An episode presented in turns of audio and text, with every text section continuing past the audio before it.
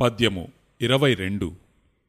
హేమకార విద్య నెరిగిన వారెల్లా వెతలబడని ఎట్లు విద్య చేత తత్వమెరుగు వెనుక తనకు చింతేలరా విశ్వదాభిరామ వినురవేమ.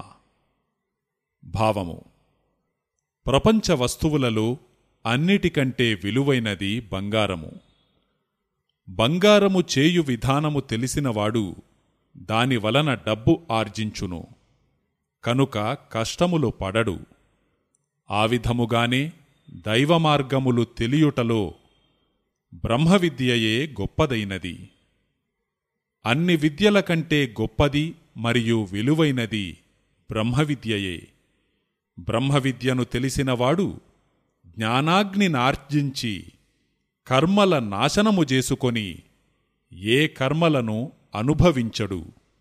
అందువలన బ్రహ్మవిద్యకు హేమకార విద్య అని చెప్పి హేమకార విద్య నెరిగినవాడు వెతలబడడని అట్లన్నారు. ఆత్మను తెలిసినవాడు కర్మ నాశనము చేయగల జ్ఞానాగ్నిని పొంది ఉండి చివరకు జన్మరాహిత్యమును పొందును. అందువలన తత్వమెరుగు వెనుక చింత ఏలరా అన్నారు.